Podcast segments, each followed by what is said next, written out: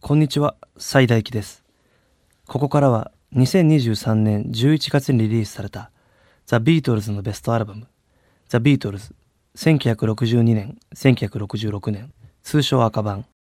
ザ・ビートルズ1967年1970年通称青版の2023年エディション。そして最後の新曲 Now Then について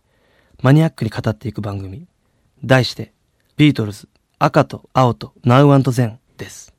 まず私西大輝の自己紹介をします。TBS テレビで連続ドラマのプロデューサーをしながらドキュメンタリー映画の監督として日の丸寺山修司40年目の挑発カリスマ国葬拳銃宗教といった作品を撮っております。日の丸という映画はですね1955年に TBS で放送された寺山修司が構成を務めた「日の丸」というドキュメンタリー作品があるんですけどもこれが当時の郵政省にすごくあの苦情を言われまして変更報道というような形で。でその同じインタビューをですね現在やってみたらどうだろうということで55年前の日の丸に関する街頭インタビューと現在の私が実際に行った街頭インタビューをカットバックするというようなそういうようなドキュメンタリー映画を撮りました。で2作目の「カリスマ」というのも同じような形で安倍元首相の国葬に訪ねて行ってそこに吉田茂元首相の国葬の映像がカットバックしたりですねそういう過去と現在をこう行ったり来たりするようなドキュメンタリー作品を最近撮っております。そんな私なんですけども大のビートルズファンでして今回の赤盤青盤について語りたくてしょうがないと。ということで AuDeeにて特別番組を担当させていただくことになりました。とはいえ AuDeeは配信なのでビートルズの楽曲を使用することができません。その代わりにできるだけマニアックなトークをお送りしたいと思いましてこの方と一緒に番組を進行していきます日本のビートルズ研究を牽引する人呼んでビートルズヤクザ藤本邦彦さんですはじめましてよろしくお願いしますよろしくお願いします。もう本当僕にとって藤本さんというのはまああのマハリ氏というかですね もうあの死という感じで 藤本さんの本でこういろいろなことを学ばせていただいて見た目もマハリして言われるときあります本当ですかあります。もう日本のあのマヘリ氏ということで、あの、僕はあの、今日はあの、ちょっとカルムを開ければなと思っておりますので。ありがとうございます。はい。さて、マニアックトークのパート1として、赤版について話していきたいと思います。今回その赤版、まあ、青版、同時に、あと、まあ、ナオナゼン、青版のお尻に入ってましたけど、はい。え今回、まあ、あの、藤本さん赤版、こう、頭から、はい。1曲目、ラブミードゥのシングルバージョンからはい聞いていって、どういった印象でした？全体的に。若者向けにヘッドミュージック的にあのジャイズ・マーティンのあのリミックスは割と新しい人にも伝わるようなあの流れで作ってるっていう風なのは思っていたんですけど、今度もあのまず赤版に関しては特にラバーソウルまでは今まであのデミックスと言われているはい。それぞれの楽器などを分離してもう一回組み合わせるっていう風なことは、えーやっていなかったのでその中の曲すごく興味があったっていうこととあとやっぱりシングルだと「She Loves You」みたいなもうマスターがないものその辺のどのくらいのその聴かせ方をしてるのかなっていうあたりの興味がすごく大きくて。まあ、ジャイズ・マーティンはこれまでもそうですけど、あの、すごくいいのとすごく悪いのがあの混在しているとそうですね。いうので、今回は、あの、どれがすごく良くて、どれがすごく良くないのかなとはいも思って、そんな風な、あの、ちょっと、下に構えた感じで聞いたりしました。それは僕もすごく同感でして、はい。まあ、僕はこの赤版を一通り聞いて、ええ、やっぱあの、レコードでモノラルで聞くのが一番いいなって、ね。わざわざステレオで、やっぱヘッドホンで聞く音楽じゃないかもっていうことをちょっと思いました。うんで、やっぱりその、一番衝撃的だったのは、やっぱのプリーズプリーズミーが、ああ、ステレオミックスが採用されてるっていう、ねあの、どういうつもりなんだろうっていう手をの。抜いたとしか思えないですね。そうですね。これはやっぱステレオの方がこう、もともと分離されてたりするから、やりやすかったってことことですよね。おそらくそうだと思いますけど、でも、もともとモノとステレオは単純なステレオとモノの違いじゃなくて、もう演奏が違うので、うんあれはモノの方が圧倒的に演奏いいし、これはもうモノをちゃんと、あの、手かけてうんやるべきだったんじゃないのかなと思いますけど、い意図は聞きたいですけどね。そうですね。なんであの、まあ、あの、ステレ、2009年にあの、リマスターされた時に、はい。全部ステレオってなった時に、うんまあ、プリーズプリーズミーとか、まあ、あのあたりのアルバムって演奏間違えてるのが結構ステレオミックスで採用されてるじゃないですか。そうですね。で結構僕もショックで、うん これ歌詞間違えてるしとかって、なんかそういうところがあったんですけど、今回プリーズプリーズミーがこの、採用されたあたりからちょっとこれ怪しいぞっていう、ちょっと雲行きが。はいランミドゥーもあの、もともとアルバムバージョンが入ってたんで、今回シングルに変えましたよね。そうですねだからそっちシングルにするんなら、プリズプリズミーもちゃんとモノの最初のやつをきっちり分離して、やってほしいっていうか、その方が、まあ、あの、話としては通りやすいんじゃないかなとまあそうですよね。思ったんですけどね。この Love Me Do にちょっと話戻っちゃいますけど、はいこれマスターテープもうないんですよね。ないですね。ラビンないです。つまり、まあ、ミスのプレスで販売されたレコードからはい今回音取ってきて、でそれまた分離してリミックスしてるっていうようなことですね。シーラブズよーもそうですね。で、She Loves You もまたこの、僕は She Loves You は、ちょっとあんまりやっぱり興奮できなかったんですよ、聞いて、僕は。はいはいっていうのは、その、ジョンのリズムギターがよく聞こえるようになって、今回、あね、やっぱあの、この人がこう、グルーブを牽引してるんだな、バンドの。ってことは、すごくあの、ジャイルズがそれを伝えたいっていうのは、2015年あたりから感じてたので、ええすごくジャイルズの気持ちはわかるんですけど、あのやっぱ音域もすごく狭くなった気がするし、なんかあの、初めてぐしゃっとした、あの、ビートルズの音楽を小学生の時とかに聞いたあの、ガーッと興奮するなんかこう人生変えられちゃうみたいな衝撃を、多分今後このミックスを聞いて聞く人あんまいないんじゃないかなっていう。そうなんですよね。私もシーラブジェが最初に聞いたシングルだったので、で、あの団子状の、あれがやっぱり良くて、まあ、アイゲチューもすごい好きなんですけど、やっぱりそれは、あの、分離して良くなった分、見えやすくなって、詰まってるっていうか、あの、直球で来る、それこそさっき言われた、その、モノラルのがいいってオリジナル、あの、それと同じ意味合いで、やっぱりこう、綺麗にすることで逆に見えやすくなって失うものっていうのは出てくるだろうなっていうことは思います。この、例えばあの、パフィーの、あの、はい。これが私の生きる道とか、ええ。ああいう奥田民生が自分の作品とかでもやってるいわゆるビートルズライクな音っていう、あのこうぐしゃっとしてモノラルっぽく作るっていうああいうローファーな感じの音が初期ビートルズだよねっていう認識が、うん。多分今回のジャイルズで崩れるような気がするんですね少し。うんうんうん。なんかそれが僕的にはすごくそのビートルズのパロディをやっていく人っていうのが今後違う音楽体験のビートルズをパロディしていくことになっていくっていうのが結構まあジャイルズの今回のミックスっていうのは、うん。そういう意味合いで考えてもこういろいろ彼の采配はこう功罪あるんじゃないかっていうようなことをすごく思思思いました。調べずうん。なんかね、講座ある方が面白いと思ってて、うん、なんかあの、全部まとまりよく、すっきり綺麗になってるっていう、だけどあの、そこはもう本人のセンスなので、うんジャイルズの料理の仕方がいいか悪いかっていうのはもう本人で、で、それに対してジャッジできる人が多分もういないんじゃないかっていうふうなことも思うんで、ポールもリンゴも口出さないと思うんで、なるほど。よっぽどひどくなければ。だからまあそういう意味ではもう、ある種ジャイルズにもお任せ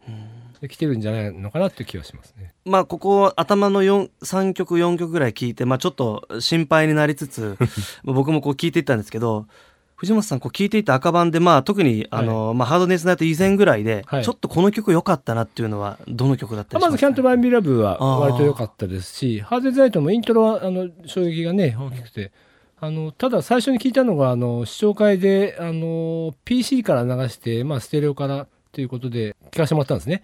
それと、今回はまあちょっと夜中だったので、ヘッドホンで聞いたんですけど、だいぶもうそこ、両方の印象がもうまるで変わっちゃって、うん。で、最初のやつは原稿に書いたんですけども、全然その書いた原稿が、そういう意味であんまり通用しなくなっちゃったっていうか、だからそういう意味でもやっぱりこうヘッドホンで聞いた方がやっぱりちょっとだいぶ印象があの音のっていうか楽器のどこに何があるかっていうのもやっぱり分かりやすいしそういう意味ではまあ「Can't Buy Me Love」は良かった、まあ、ハードデザイトのアルバムとあとまあ「ラバーソウル。はラバーソウルに関してはおそらくもう全部終わっていて来年出るからなるほど。ちゃんと作っててその、えっと、全部じゃないあの、まあ、主力曲多いですけど赤版にはラバーソウルの。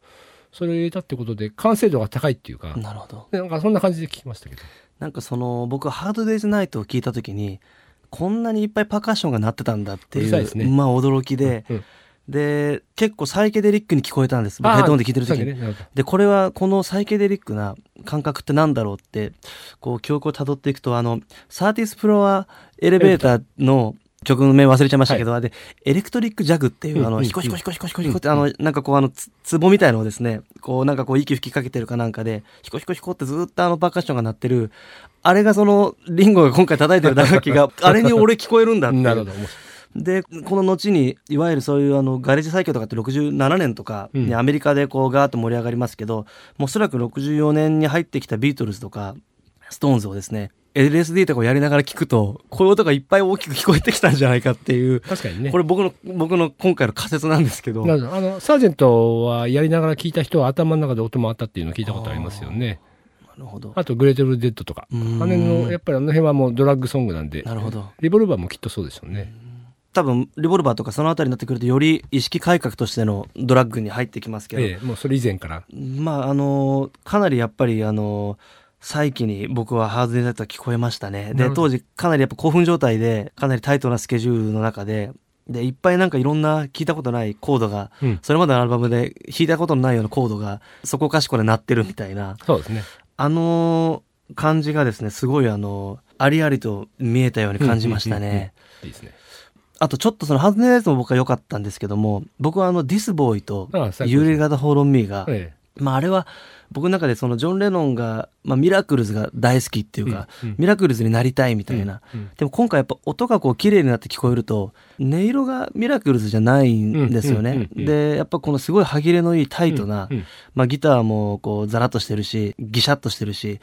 なりたくてもなれないけどなれないから白人のスターになれたというか,、うん。なんか黒人の壁を壊したみたいな、うんこのあたりのすごいその、なんですか、文化的な、ええその白と黒の交流が、はい。ディスボーイとユーレレガのホロンミーのミックスにありありと出てるような、本当ですよね。はいね、あの、ジョージもね、スモーキー・ド・ミーソン好きで、ピュア・スモーキーなんて曲も書いたりね、それでしてますけど、やっぱりその、特にその2曲はね、あの、ディスボーイなんて、やっぱりリンゴのね、頭のシッシッって音とかもね、すごいやっぱりクリアだし、今まで聞こえてない音で、前に出てきて、あの、すごく、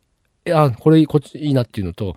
出しすぎっていうのと、やっぱり両方あるから、それはもうなんていうか、ジャイルズのセンスとしかもう言いようないですけどね。あと受け取る側の聞き方と好みにもよるんで、何が正解ってことはないですけどね。やっぱりその、フェードアウト間際のベースのポールのフェイクっぽいフレーズ上げがちっていうそのジャイルスの。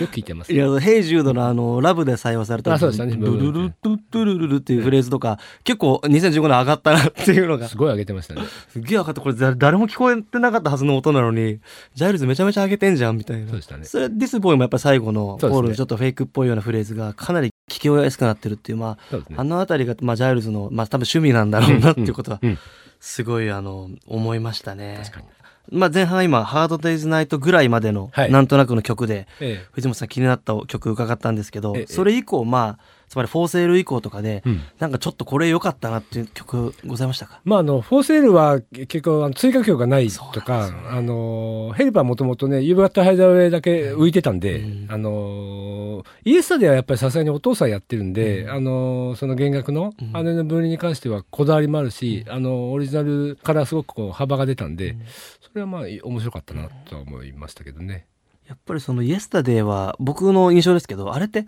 一音チューニングを下げて、うん。G でうん。F のキー弾いてますよね、えっとええ。確かね。ポポールが。やっぱあのその弦が緩く張ってある、うん。ちょっとそのパーカッショナブルなうん。部分が、まあ、今回かなりジャイルズ出してるなっていうことを思いました。うんなんかすごいその要は打楽器がないアコギと弦だけっていうけど、まあ、一応ロックバンドの曲だよっていうことを、なんかこうジャイルズなりになんかそのパーカッショナブルなポールとまあそれはブラックバードとかそういうのもそうなんですけど、確かに。非常にこう隙間が生まれないように、あの弾くポールのアコギの感じをうまく出そうとしてるなっていうのがなんか結構明確な意図が僕的には見えて、うんうんうんうんいいご指摘。なんかそれはすごい感じましたね。はいまあやっぱりこうちょっとただのセンチな、うんいわゆるバラードの名曲ではない、終わらせないっていうね。あのビートルズの曲なんだっていう、うんそのこの後にディズニー・ミス・リージーが来るんだよっていうその。感じの。そこの辺がジャイルズの目配せですし、うんまあそのビートルズのをどういうバンドとして捉えるかみたいなところをかなり意図が働いてるような気がしましたね。ね、なんか、あの、一曲ずつ解説してほしいですよね。いや本当に本当にそうですね。ね。どういうつもりなんだよっていう。そうそう、本当に。あと、まあ、その選曲に関しても、あの、ユーラリアガッタホロドミーとか入ってるじゃないですか。はい。ツイスタンシャウトとか、アイスワーさんでは、やっぱり絶対入入るべき曲で、追加で入れるんなら。だけど、うんその辺入、ツイスタンシャウト入るんなら、ロングトーサリーでしょうとか、うん。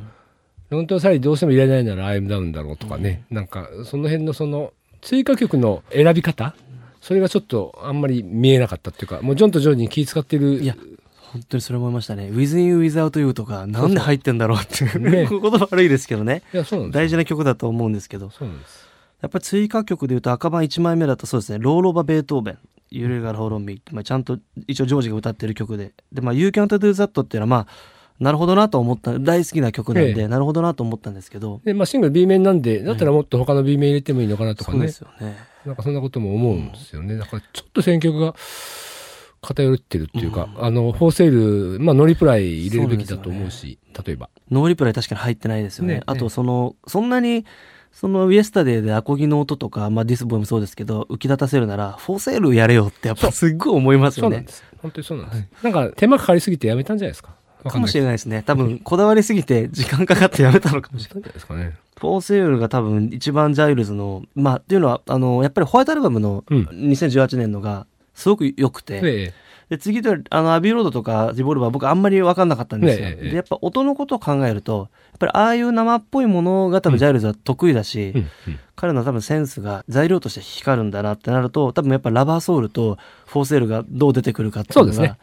でやっぱり案の定やっぱこう2枚目に来たやっぱラバーソウルの曲が非常にいいっていう。良かったですね、はい。うんどれも良かったですね。でこれラバーソウル曲まあ結構ラブ曲自体はあれですね「If I Need Someone」しか増えてないんですねこれは。もともといっぱい入ってましたからね、うん。むしろリボルバーが少なすぎてうんまあもともと中版が偏ってたっていうか、うん。だからそういう意味ではあの、まあ、ジョージやっぱり追加一曲したんだなっていうことで、そうですね。これラバーソウルの中の曲ですと、はい。この曲良かったとかってありますか？まあどれも結構良かったんですけど。でも待ってあのミッシェルとかもやっぱりすごく強かったしあのボーカル前に出てあとイワニーサマン良かったですね。良かったんですよね。ねあの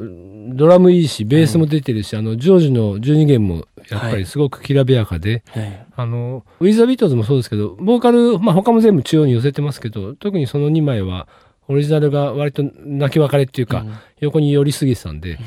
その2枚中央にボーカルが来てるっていうことは、特にあの変化として聞きやすさというか、あの良かったかなと思います。この「If I Need Someone」って僕ちょっと地味な印象ずっとあったんですけど今回のミックスで、まあ、ライブで彼らがこう取り上げた理由が分かったというあかそうですね。本人たち結構好きだったんだなっていう。そう思います。はい、そう思います。まあ、地味は地味ですよね。はい。ええでそのす。ぐにホリーズがカバーしてシングル切るじゃないですか、うん。でジョージが納得いかなくて激怒したって言って、ね。何がそんなに違うんだろうと思ってたんですけど多分今回のリミックスを聞いてまあ多分彼らは結構な自信作だったんだろうなっていうそうですよね。ことなんだろうなっていう。んうそれの本当に焼きあの焼き直しみたいなのをはい。ホリーズがやってきたから、うん。多分すごいあんまり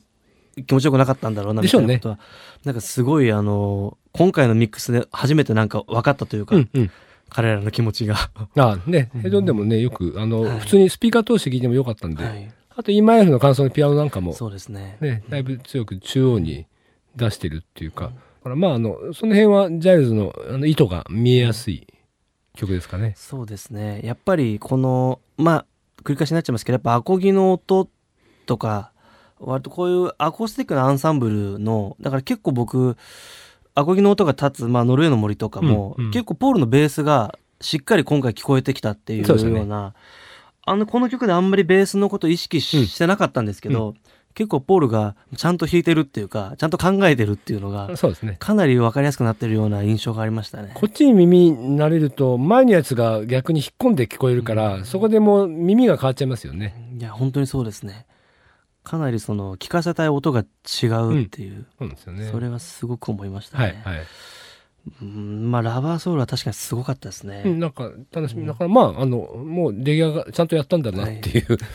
感動しましたね、うん、まあ多分ヘルプとね両方出るんじゃないかって言われてるから、そうですね。結構ずっと言われてますもんね、なんか一緒に出るみたいな、ね。なんでまあナウンドゼンが出るからこっちになったんだろうっていう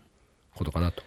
このヘルプの一通りあってまああのノーウェアマンとかも、まあ、かなりやっぱギターもキラキラしてるしでそうですね。コーラスも溶け溶けすぎちゃってたのが、うん。少しそれぞれが何歌ってるかを分かるようになってるような感じにちょっとこうしてるような印象がありましたね。ですよね。うんそれはもう全く申し分ないっていうか、うん。ええ。楽しく聴けました。藤本さん的に今回、まあ、リボルバーの曲が相当増えて、ええ。まあ、リボルバー、えっと、去年ですね2022年、えリボルバーのミックスは、まあ、たくさん藤本さんの本も出されてましたけど、はい。全体的にどうでしたか？えどうでしたかというのもちょっと漠然としてますけど、はい、あのむしろミヤピオもののは面白かったですけどね、うん。イエローサンマリンのジョンが歌うやつとか、うん。ああいうの良かったですけど。まあミックスに関してはまああの今時のっていうか やっぱりああもうヘッドオンであのベースドラムでかくして聴かしたいんだっていう感じでやっぱオリジナルの方がしっくりうん。きますかね、あのあれはあれでいいけどっていう。僕はあの C セット C セットとか結構もう最悪だったじゃないですか。もレインと C セ C セダメ、うんうもう最悪。でしたよね。レインも全然ダメ。でレインはあのアクチュアルスピードっていうのが入ったじゃないですか、はいはい。であれってポールのベースもあのスピードで弾いてるんですけどあれ,、ええ。あれ本当にポールあのスピードなんですかね？ね、言われてますけどね、はい本当かなと思うけど。後でボーカルと同じタイミングで入れたんじゃないかなっていう気がししますよね。しますよ。だからあれはやっぱり、やっぱジャイルズの仕事が結構緩い。まあ彼も全てを調べてやってるわけじゃないからそうで、すね。ままあエレナ・リグビーも多分アコギで作ったんじゃないか、ピアノで作ったんじゃないかとかいろいろ言ってましたけど、うんいろあの、ビートルズ66って最近の本を読むと、えまあピアノでなんか作ってとかっていうこともあって、ジャイルズも結構その、あんまりわかんないまま 結え構そうですね。やってるっていうところがありますよね。かなりあるような気がしましたね。CZ, なんかあのオリジナルのあの団子状が良かったのにですよ、ね。全然だから多分ね、本質分かってないんじゃないかって気がするんですよ。それはすごピーター・ジャクソンはすごい、ね、分かってると思うけど。そうですねなん。かね、その辺のこう、下手打った時のジャイルズのなんかね、もったいなさ、だこのダメさ。そうこの今後の中学生とかはあの C セット C セットで入るかのかと思うと結構これ罪深いと思うんですよね。そうですね。やっぱ相当うーん結構そうなんですよ。はい分離すりゃいいってもんじゃないっていうね。別にあんなオルガンとかあのなんか中途半端なギターのフレーズとかあ聞こえないからよかったっていうそうそう、そうなんです。ね。本当にそれすごい思いましたね。そうなんですよ。さっきのそのね、あの、C ラブ G とか、Please Please Me とかもそうですけど、やっぱりこう、直でこう、飛び込んでくるものの良さみたいな、その、それが完璧に、だからもう、聞いた瞬間になんじゃこりゃと思って、うんうんうんあひどかったですね。あの、Got Get Into My Life が今回はい。赤版に入って、でもこの曲ずっとそのマリファナの曲だって言われてましたけど、ええまあ最近こうみんな調べていくとうん。LSD すでに服用してた、ええポールがっていうようなことで、ええ。で、この僕結構アウトテイクのリボルバーの中で、まあこの曲結構面白くて、うん。まずちょっとそのアコギとオルガンのラフなものがあって、もうあの段階から缶を入れるっていうつもりでやってるんですかね、あれって。えっと、一番最初のコーラス入りのやつはちょっとわかんないですけど、その次のあのギターでなぞっている時は間違いなくそうで。えっと、それも聞いた話だと、ストーンズがサティスファクションで、あの、インターナルジャージャンってやつが、あそこ本当はブラスでやる予定だったのが、時間なくてギターでやったと。で、その話をポールは聞いてて、それで Got to Get Into My Life は、あの、ブラスに置き換えて、ストーンズがやれなかったサティスファクション、それを自分たちでやったっていうのは読んだことありますけど。その、サティスファクションとかあれ確かチェス、向こうのメンフィスの方で録音して、ええで、そこの現地のミュージシャン使わなかったけど、いいものが取れたみたいなことの話を聞いて、スタックスの、いわゆるスティーブ・クロッパーとか、ええあの辺がこう、あの、プロデュースするみたいな話で、ブライアン・プサインがいろいろ進めようとして、まあいろいろ権利の関係とかでできなかったって、まああの、最近出た本にまた書いてありましたけど、ね。まさにその、ポールは割とその、この意識改革みたいなものをブラックミュージックで表現しようとしてて、うんジョンはその本当にいつも聴いてるコンクリートミュージックみたいなのでやろうとしてるっていう、うんここでこううん二人の趣味思考がやっぱ分かれてますし、ね。ポールのその、ガットゲットイントマイライフ僕あの、やっぱソロになってからウィングスのライブの演奏がすごい好きなんですよね。いいですよね。やっぱ、ここでボーカルが完成したなっていうような感じですごいやっぱ、うんあれが、クイーンとかでした。カンボジアなあ、カンボジアですね。はい。カンボジアのライブの時のカミングアップとかもやってる、ねえあの中でやってるガットゲットイートマイライフが僕はベストテイクだなって勝最手に高ですよねねあれは良かったですね。ヘビーナイトはしょぼかったけど、カットゲーティングライフ良かったですね。これはやっぱでもこの曲はあそっか赤版に入るんだなっていうのが、うん僕はまあ代表曲っていうかまあいい曲ですけど、70年代シングルになってますしね。そうですよねラジオあのシングル切られて、うん。なんで、やっぱり、あの、入ってしかるべき。むしろ、あの、レインなんで入ってないんだろうな確かに、うんやっぱミックスがうまくいかなかったからですか。ね。レインは素晴らしい曲ですよね。ねえ。まあでもうんあのミックスで入ってもちょっと、ん。しょうもないか。ね。だから本当にあのもうなんていうんですかね。本当にもうもうこんなミックスとかしないでいいからモノラルの素晴らしい7インチで全部切ってほしいっていうのがそうね。僕の正直な気持ちですけどね。もう全部7インチで切ってくれればそれ家で聞くからっていう変なミックスしないでいいっていうまあことも言ったら元も子もないんですけど なんか赤版聞いて最後に思ったのはそういうことでしたねね家で聞くモノラルの方がいいわみたいに。な、ね。まああの、新しいミックス増えること自体は賛成なので、はいええそれが出来がどうであれ。だからまあそういう意味では、あの、ナウンドゼンもそうなんですけど、なんか少しでも増えること自体は、私は大歓迎です。うんはい。なんかその赤版ってそもそも、えーいわゆる海賊版のアルファオメガが出てはい。で、まあ、キャピタルとか主導にして、うんまあ、これじゃ金儲けにならないって言って作ったうんアルバムっていう経緯があると思うんですけど、はい1973年、これ赤版で、US 版ですかね。ここで一回リミックスでやってるんでしたっけ？成田さんには、えっと、オリジナルのやつを手に入れたやつで、えっと、多分そこまで手は入れてないんじゃないかと思いますよ。オリジナルのやつは、73年は。なるほど。その後にあのロックンロールとか、はいはい。ラブソングスとか、ええああいう編集版も出るじゃないですか。出ます出ます。あれは US 版だけはジョージ・マーティンがやり直してる。えっと、ロックンロールはそうそうですね。そうですよねラブソングスもそうだったかもしれない。はい。あの、結構あのミックスが僕好きで、うんうんあれで、ラブソングスとかやっぱ選曲がこう、本当アトランダムじゃないですか。そうですね。僕はああいうの方が赤間より好きだなっていう。そうですね。面白いですよでね。音も結構いいし。いいですねはい。ええかなりいいですよね。いいですね。であれをその、マスターのステレオにすればよかったというか、2009年あれでやればよかったのにとかってことはすごくレコードで聞く人間としては思いましたね。なるほど。なんかあんな泣き別れとか。うんで、ラバーソウルとヘルプは、はい。60年代当時のステレオミックスが採用されなかったんですよ。そうでしたね。はい。CD の時ですかね。そうですそうですはい。これはもう完全にあの、やっぱ泣き別れちゃってるから、ね、そうだったんっていうようなことですよね。ええあとジョ、ジョージ・マーティンがそこまでやりきれなかったっていう、あー当時。なるほど。え当時ってほとんどまあこれもうまたベタな話ですけどステレオミックスってもう本人たちも立ち会わないし、えうん。まあかなりこう機械的にエンジニアがやっちゃってたようなものですよねそうですね認識的にそうですね。そうですね。ホワイトアルバムまでは両方出ていて、うんそうですね。